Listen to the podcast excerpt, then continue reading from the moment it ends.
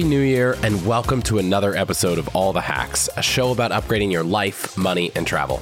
I'm Chris Hutchins, and I'm excited you're here for the first episode of 2023. I also hope you're feeling better than I am because somehow everyone in our house has gotten a cold or flu twice in the past two and a half weeks. But sick or not, I am excited to kick off the new year with another listener question episode. We're going to cover paying down your mortgage, where to put cash savings, managing credit cards with your partner, booking hotels direct versus the portal, what to do when you're short on points, how to save money on data while traveling, and more. I'm also going to share some of the listener hacks that you all sent me. So let's get right into it after this.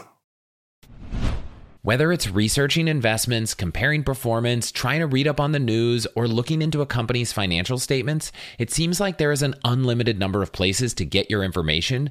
But my go to site for all things investing is actually the same site I've been using for over a decade. It keeps getting better and better and also happens to be our sponsor today, Yahoo Finance.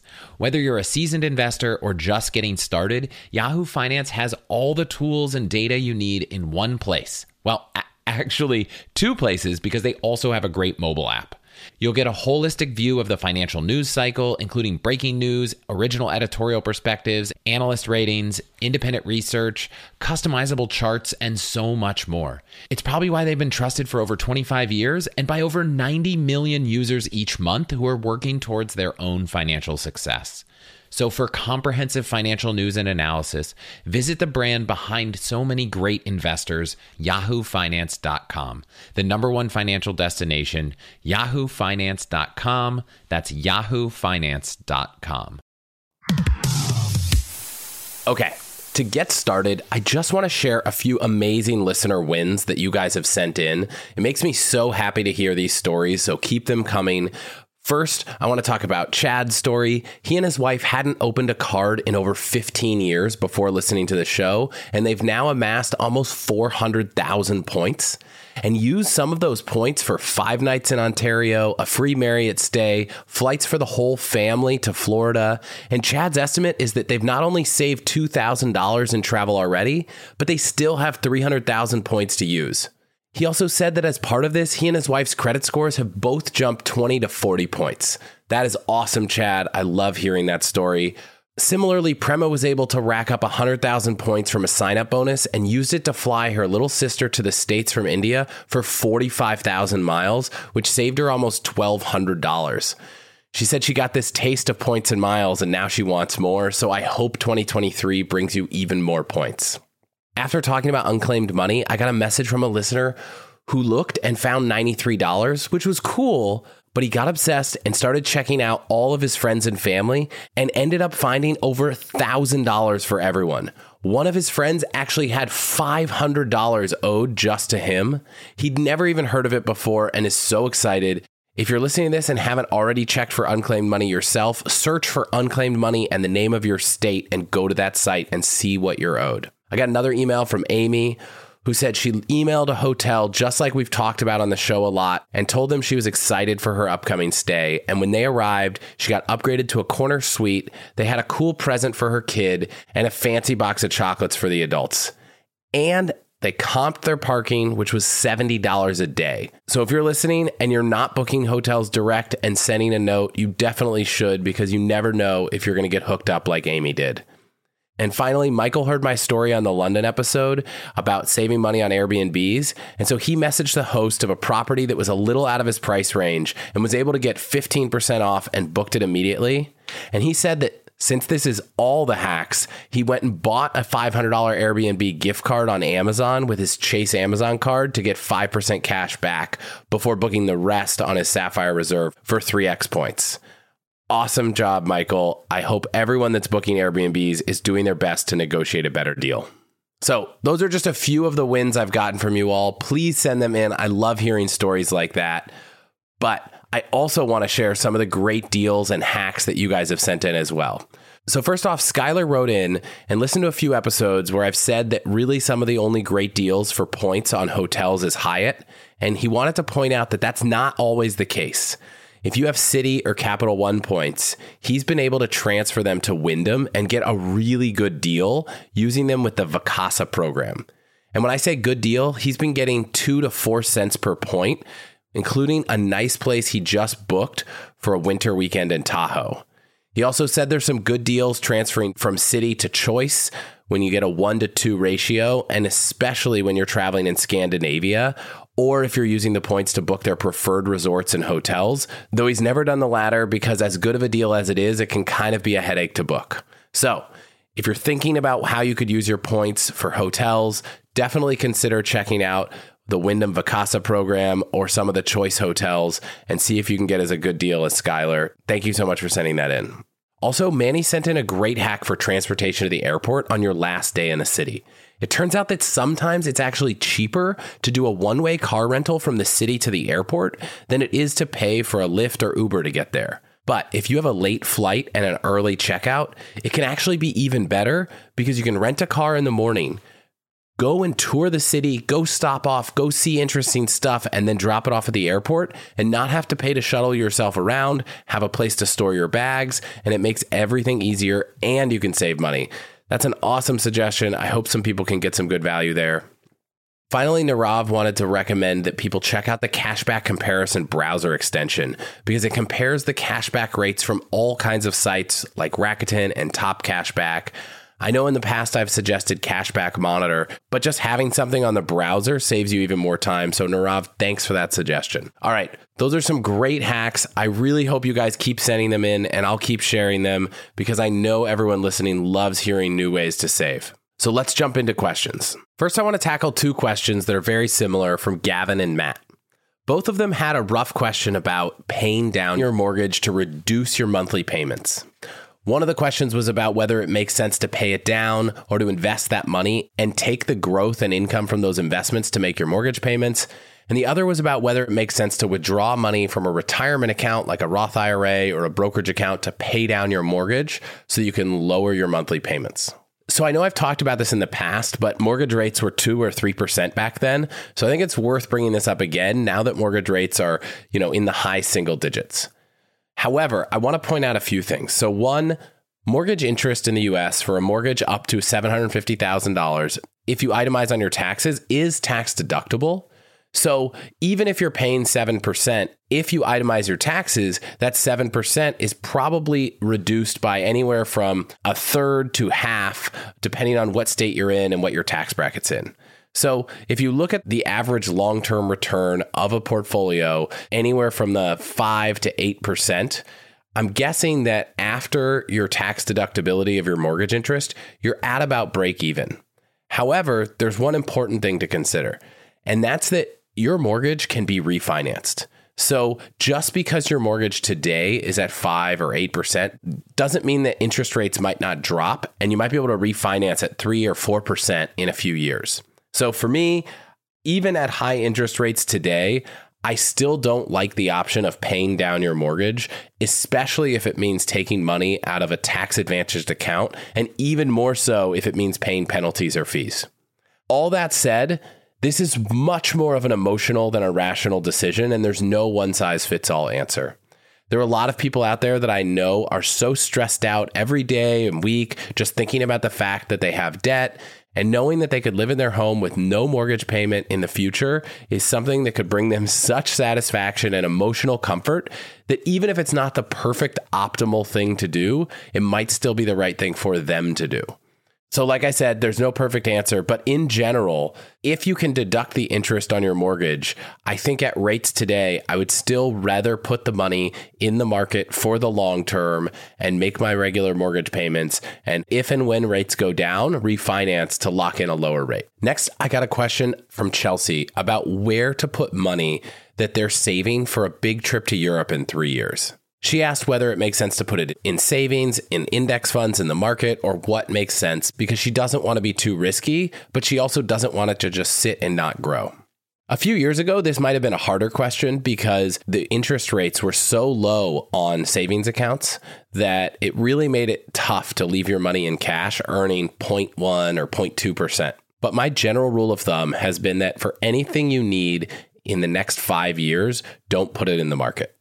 And the reason is simple the stock market is volatile enough that at any given point in time, you could see your portfolio, depending on how risky your portfolio is, down 10, 20, 30%. And in years past, those things have lasted multiple years. If you look at the market right now, for at least a year, your portfolio has probably been down. And if this is money that you need in a specific period of time that's less than five years, you don't want to be in a situation where the market's down and you don't have the money you need. And this goes for a down payment in a few years, a trip, any kind of major purchase or investment, or maybe you want to quit your job to start a company or do something on your own or take a year off. So, my advice here is to keep the money in cash. And fortunately, right now, there are a lot of great options for where you can put money in cash and earn high yield. If you already have all the money you need right now, then a great option might be to use one of the brokered CD options from Schwab, Vanguard, or Fidelity, which currently are up to 4.9% for durations of anywhere from 10 to 24 months. However, you have to actually have the money now. So if this is a trip that you want to take and you're going to be saving for it over the next three years, then a CD might not be the best option because you don't have the money now.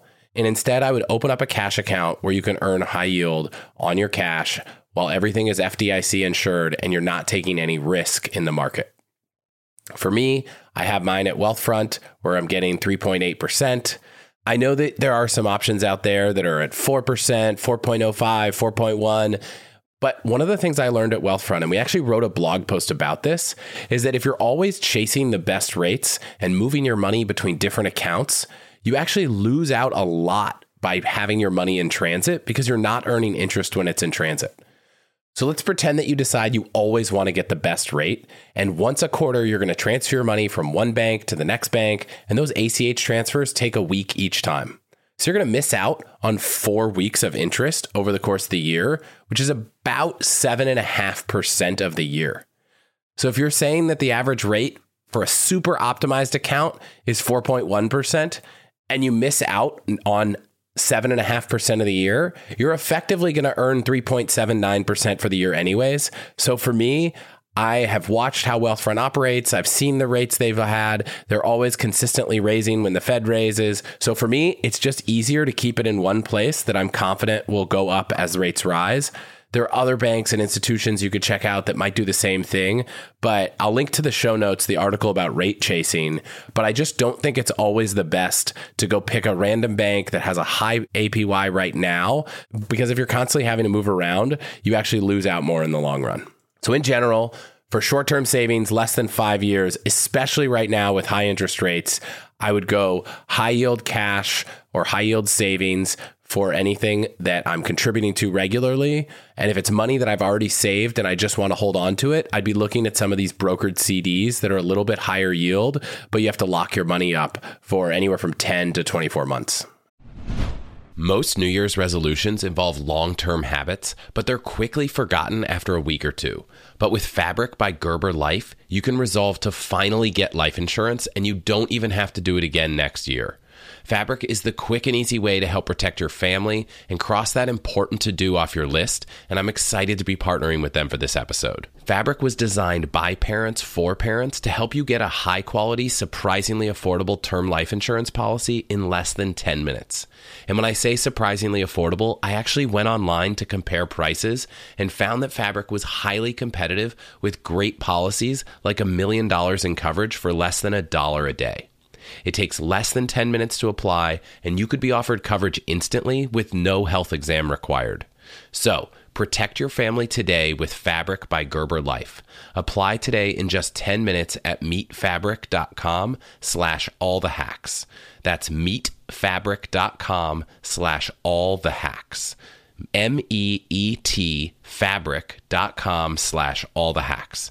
Policies issued by Western Southern Life Assurance Company, not available in certain states, prices subject to underwriting and health questions. Our next partner has a product I literally use every day. I started taking AG1 from Athletic Greens because I wanted an easy way to get my daily nutritional insurance and optimize my immune system. And it's been in my routine for almost a year because when you take one scoop of AG1, you're absorbing 75 high quality vitamins, minerals, whole food source superfoods, probiotics, and adaptogens to help you start your day right. Every morning, I mix it up with some cold water add a few ice cubes because it tastes so good cold, and head to my office feeling focused and energized for the day, which is a feeling I absolutely love. I also love that it has less than one gram of sugar and no GMOs, nasty chemicals, or artificial anything. To make giving it a try easy, Athletic Greens is going to give you a free one year supply of immune supporting vitamin D and five free travel packs with your first purchase. All you have to do is visit allthehacks.com slash athletic greens.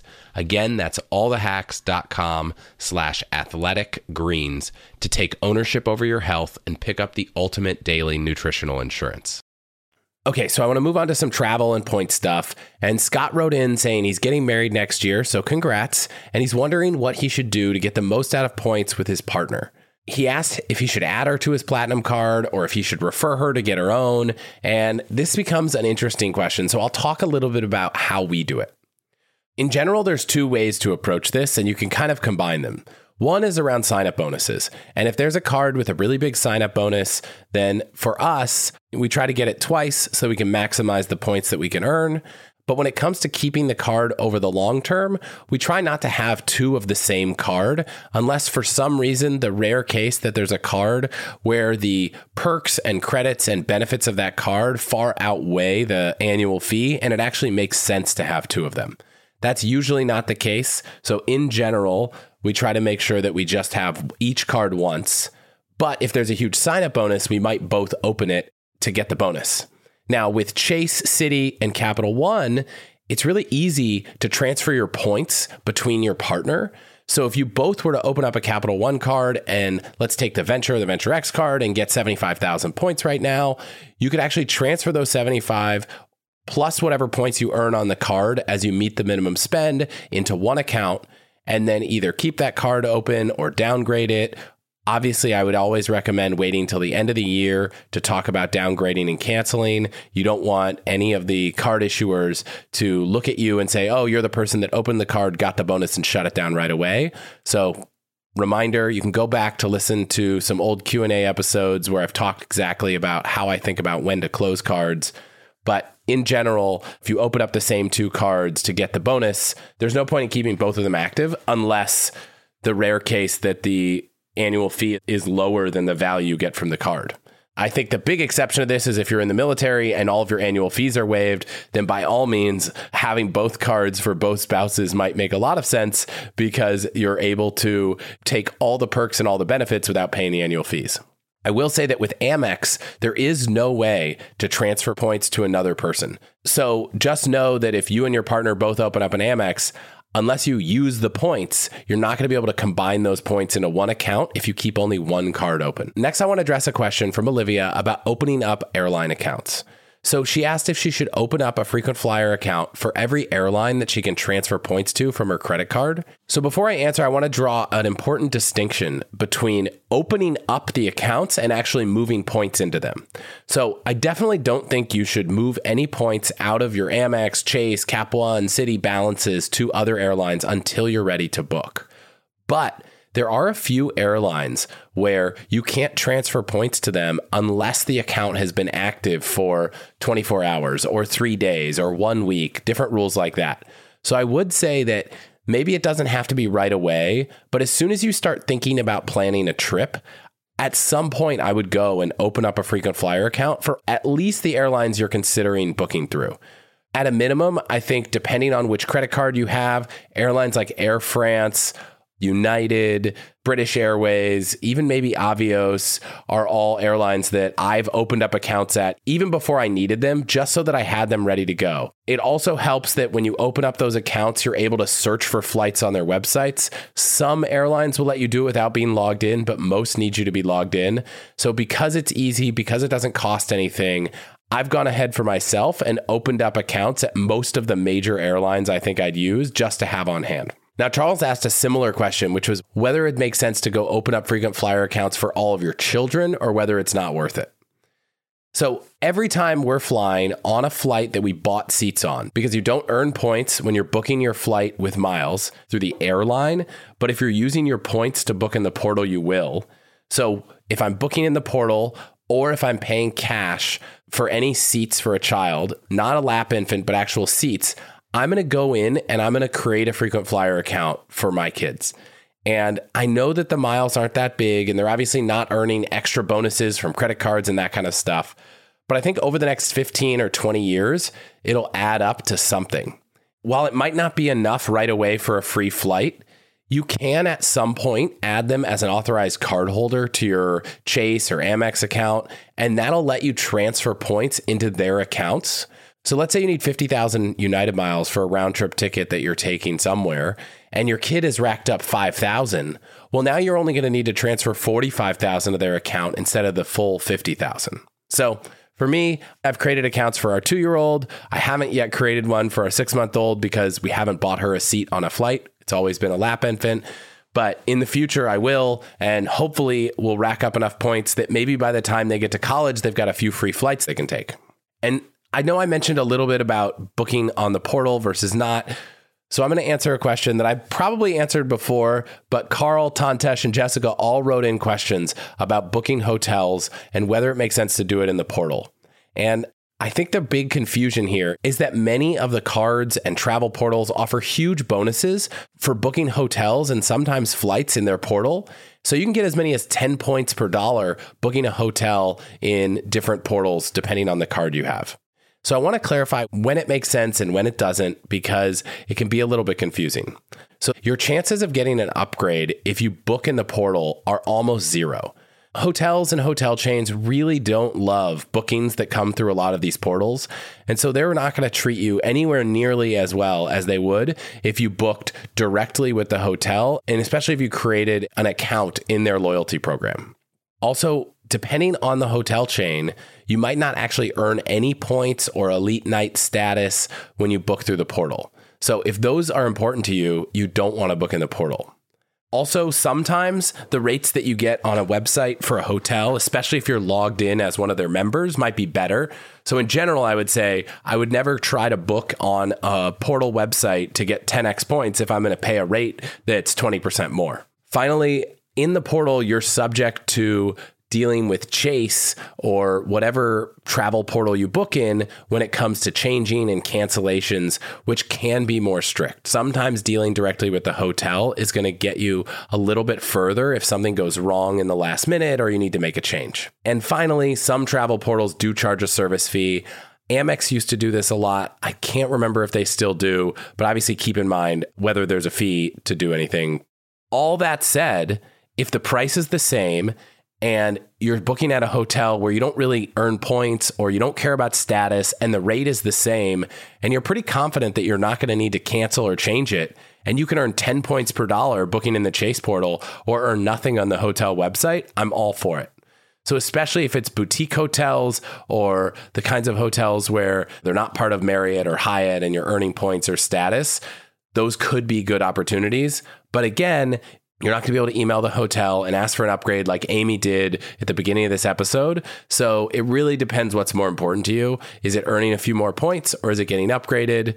When I'm traveling for a conference by myself, I don't care if I have a big room. I just need a bed to sleep in. And so that would be a good example of the kind of stay where I don't really need the upgrade. And if the closest hotel is not part of a chain, I might book in the portal to earn 10x points it's much more the exception than the norm. On the topic of transfers, Olivia had a follow up, which was if more than one of her credit card programs transfer to the same airline, for example, Bilt and Capital One, and actually almost everyone is a transfer partner of Flying Blue. Can she transfer 50,000 Bilt points and 50,000 Capital One points to the same Flying Blue account and make it 100,000? And the answer is absolutely, which is actually one of the reasons I love Flying Blue because they are a transfer partner of almost every credit card. So if you've earned some Capital One points and some Chase points, and you're trying to figure out how you can book, one option, which I always say is, well, you don't have to book the round trip from any specific program. So if you have points and the best deal is to transfer your Chase points to United, you could transfer to United to book one way and then use your Amex points, which don't transfer to United, to transfer to another airline to book the return. But with Flying Blue, because they're a transfer partner of almost every credit card program, you can transfer points from all the programs into the same account and be able to book from there. So, yes, Olivia, you can do that. It's something I've done in the past. And I think it's a great way to take advantage of having miles across different accounts.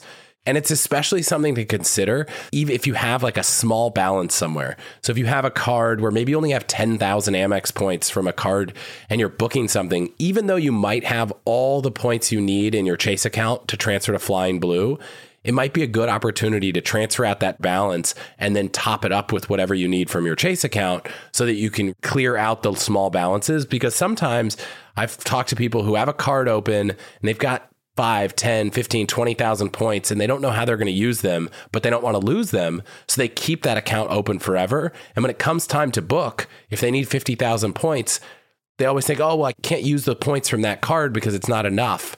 But for a program like Flying Blue and British Airways and a few other airlines that are transfer partners of a lot of different credit cards, that's a great opportunity to use them. Did you know that someone new gets impacted by identity theft every two seconds? It makes sense when there's so much of our personal information getting shared online without our consent. I found a listing for my dad on a site called Family Tree Now that had his name, age, address, phone number, email, past addresses, and the names of his relatives. And that was just one of the 69 listings that had his info. Fortunately, instead of spending hours finding all the sites with his info and submitting the request to take it down, I got it all done in minutes with Delete Me from Abine, and I am so excited to be partnering with them for this episode. Delete Me is an amazing service that will not just find and remove your personal information from over 500 data broker websites, but they'll continuously scan for new data that shows up and get that removed as well. On average, Delete Me finds and removes over 2,000 pieces of data for a customer in their first two years. And to date, they've removed over 35 million pieces of data for their customers. So if you want to get your personal information removed from all these listings on the internet, go to allthehacks.com slash delete me and get 20% off a plan for you or your entire family. Again, that's allthehacks.com slash delete me. I don't know about you, but I'm using the new year as an excuse to get fitness back in my routine. And if you're going to work out, why not have the best performance apparel out there, which I think is Vuori, and I'm excited to be partnering with them for this episode. Vuori makes performance apparel that's incredibly versatile. Everything is designed to work out in, but doesn't look or feel like it at all. And it is so freaking comfortable, you will want to wear it all the time. Seriously, I'm pretty sure it's more comfortable than whatever you're wearing right now, unless it's Vuori, in which case you know what I mean. And it's not just for men. My wife Amy is just as obsessed with Vuori as I am. My personal favorite is the Sunday Performance Joggers. I have a few pairs, and they're probably the most comfortable pants I've ever owned. I also love my core shorts and Strato Tech tees. Their products are incredibly versatile and they can be used for just about any activity, whether it's running, training, yoga. But they're also great for lounging, running around town, or their meta pants can even work for a night out. Honestly, I think Vuori is an investment in your happiness. And for all the hacks listeners, they're offering 20% off your first purchase, as well as free shipping and returns on US orders over $75. So you should definitely check them out at allthehacks.com slash Vuori. Again, go to allthehacks.com slash V-U-O-R-I and get yourself some of the most comfortable and versatile clothing on the planet. I just want to thank you quick for listening to and supporting the show. Your support is what keeps this show going. To get all of the URLs, codes, deals, and discounts from our partners, you can go to allthehacks.com slash deals. So please consider supporting those who support us. Now, sometimes you're actually short on miles. And Candy wrote in asking what to do because she wants to plan a trip to Spain in April and she's 10,000 points shy of the round trip fare for two.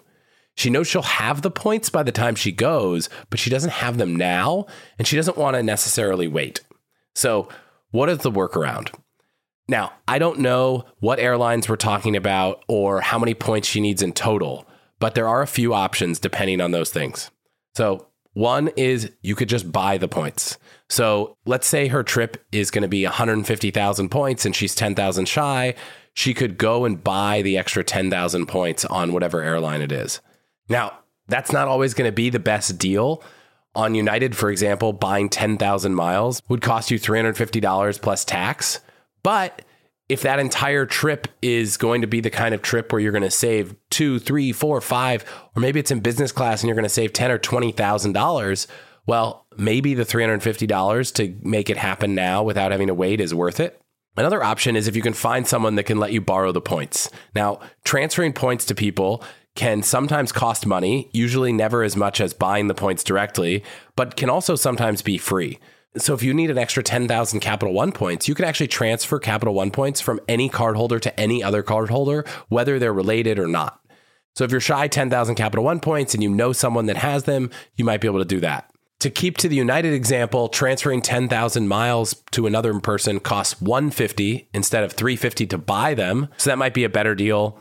So one option that might not work for everyone, but if you had the cash flow to be able to pre-buy things. So let's say you need an extra 10,000 points and you have an Amex Gold card, could you go to the grocery store and buy five $500 gift cards for retailers that you use regularly, whether it's Amazon, gas, groceries, anything that you know you're going to spend. I'm not recommending you buy gift cards that you don't need, but if you're able to buy five $500 gift cards, that's $2,500. You're getting 4x points at the grocery store, so you'd earn 10,000 points.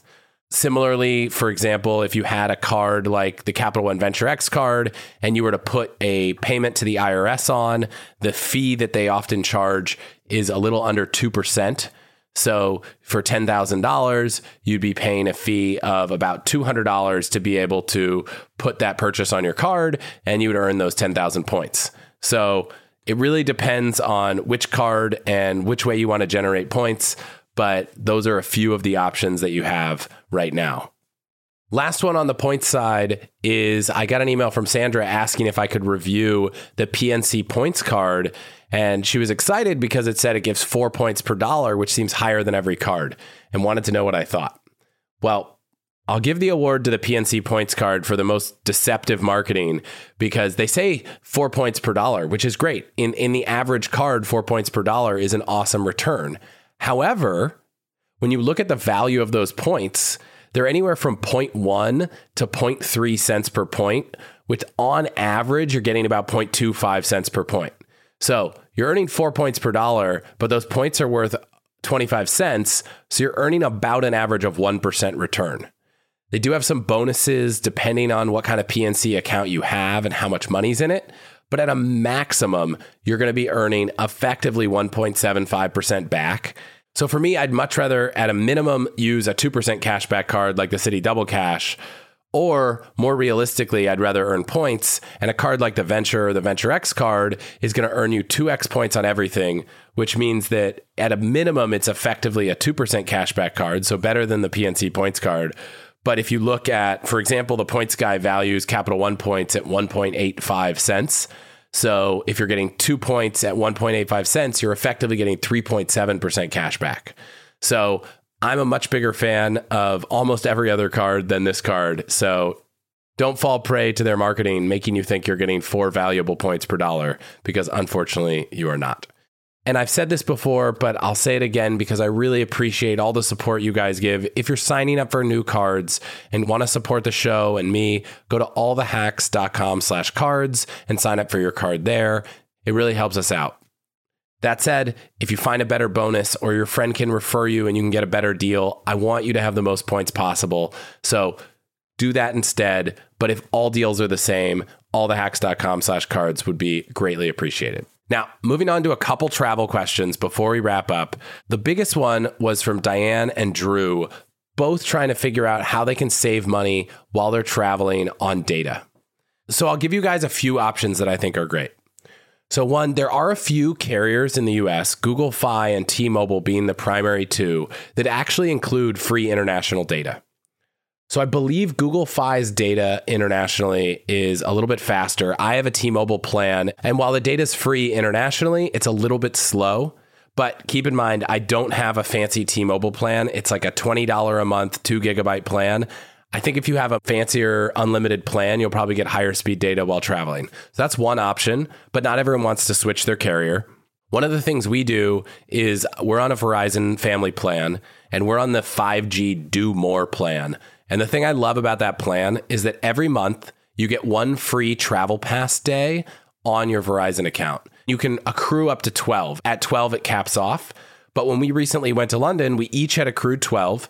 And so, fortunately, when we were in Paris and London for exactly 12 days, we just used our 12 travel pass days. So we were able to use our phones, we were able to do high speed data, and we didn't have to pay for anything. Now, if you're going to be traveling more than 12 days a year, it's not a great option because you'll run out of travel pass days. So, on a trip to Europe last year, we actually searched on Amazon and there's an orange SIM card you can buy that includes, I think it was 10 gigabytes of data and some texts and some phone calls for $38 and worked all over Europe. And right now I'm looking and it looks like it actually includes 20 gigabytes right now. So you can get 20 gigs for $40. So that's one option that I think was great. The other is to use an eSIM. And I know that Diana actually tried this and had some struggles. So I reached out and asked people where the best eSIM store was. And shout out to Paul Stamatiou, a friend of mine at Stammy on Twitter, who shared that the Airalo eSIM store was fantastic. So in his case, he actually got a 10 gig eSIM for Europe for only $16, and it worked great. So I'll put a link to that in the show notes. But the way it works is you used to have to buy a SIM card and actually physically put it in your phone. And the orange SIMs I mentioned for Europe that you can buy on Amazon are that. It's a physical SIM card you have to put in. But with eSIMs, for a phone that supports it, you can actually add the SIM card to your phone without having to put anything in it. So at any of these websites, you can actually sign up for a new carrier and get an eSIM and add it to your account and actually run it simultaneously alongside your main carrier. In fact, one thing I did just to give me the most option was I actually transferred my Verizon account from a physical SIM card to an eSIM. And I did this actually last year because I bought this SIM card for going to Europe on Amazon. I wanted to be able to put it in my phone, but still have my Verizon account active, even though I'd turned data roaming off. So I definitely recommend if you want the most flexibility to transfer your domestic carrier onto your phone as an eSIM so you can free up the SIM card spot just in case you need it while you're traveling. But now that it's so easy to get eSIMs around the world, especially at a marketplace like Airalo, that would be my option. And that's probably what we'll do going forward if we're traveling any more than the 12 days we get for free each year with Verizon. Finally, I want to talk about storing photos because Jordan asked what I do to organize, store, and manage your photos. And frankly, I'll share what I do, but I would also love anyone who has a better suggestion because there are a few problems with the solution we have. So, our current option, and we all have iPhones, is that we just have the two terabyte iCloud plan. And we take all our photos, we store them all on our phone, and that's it. It's super straightforward. Before that, I used Flickr and it was just a lot of hassle to manage because you have to get all your photos up there, you have to upload them. I felt like some of the data was getting lost, whether it was live photos or videos or the location data. I haven't really tried Google Photos for a long time, so maybe this is the answer. But let me explain the biggest benefits and problems with the iCloud option. So, the greatest thing is that everything's just super seamless. I take all my photos, it's great. We actually travel sometimes with a physical camera. I throw the SD card in, I import them to Apple Photos on my Mac, and all the photos show up there as well. It's super simple. The one thing that's really frustrating, and I don't think I have a great solution, is that Amy, my wife, is always asking for my photos. And I wish there was some way that I could just give her access to the entire library so that I don't have to create a shared album every time and upload all the photos. And I don't think there's any easy way to do that. So that is my one gripe. If there were a solution that made that easier, I would absolutely switch because just recently we went to London and Paris and Amy's asking me where are all the photos and it seems so silly to create a shared album and transfer basically hundreds of photos into that shared album but I don't think it necessarily uses extra space. So maybe that's just the answer. But it's the best thing we've found so far, and it's what we're doing. Okay. I know there are a few other questions. If you emailed in and I haven't gotten to them, I will try to get to them in the future. If it's been more than a few months, please reach back out. I might have lost the email, I might have forgot, but I really do try hard to respond to every single one of the questions you guys write in. Finally, before we wrap, if anyone has a Chase Freedom card, don't forget that it's Q1 and you can go activate 5x points. This quarter, it's grocery stores, fitness clubs, gym memberships, and Target. So, just a friendly reminder there. That's all for this week. See you next week.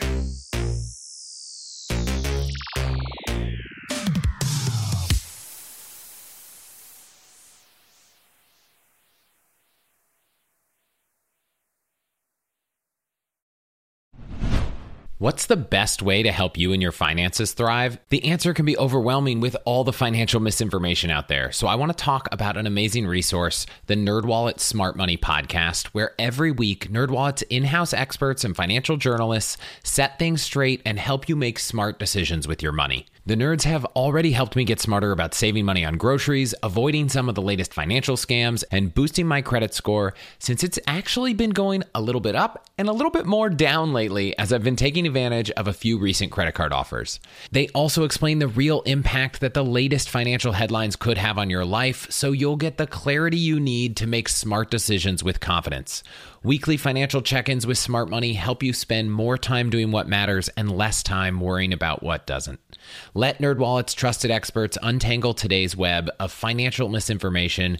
Listen to NerdWallet's Smart Money podcast on your favorite podcast app. Future you will thank you.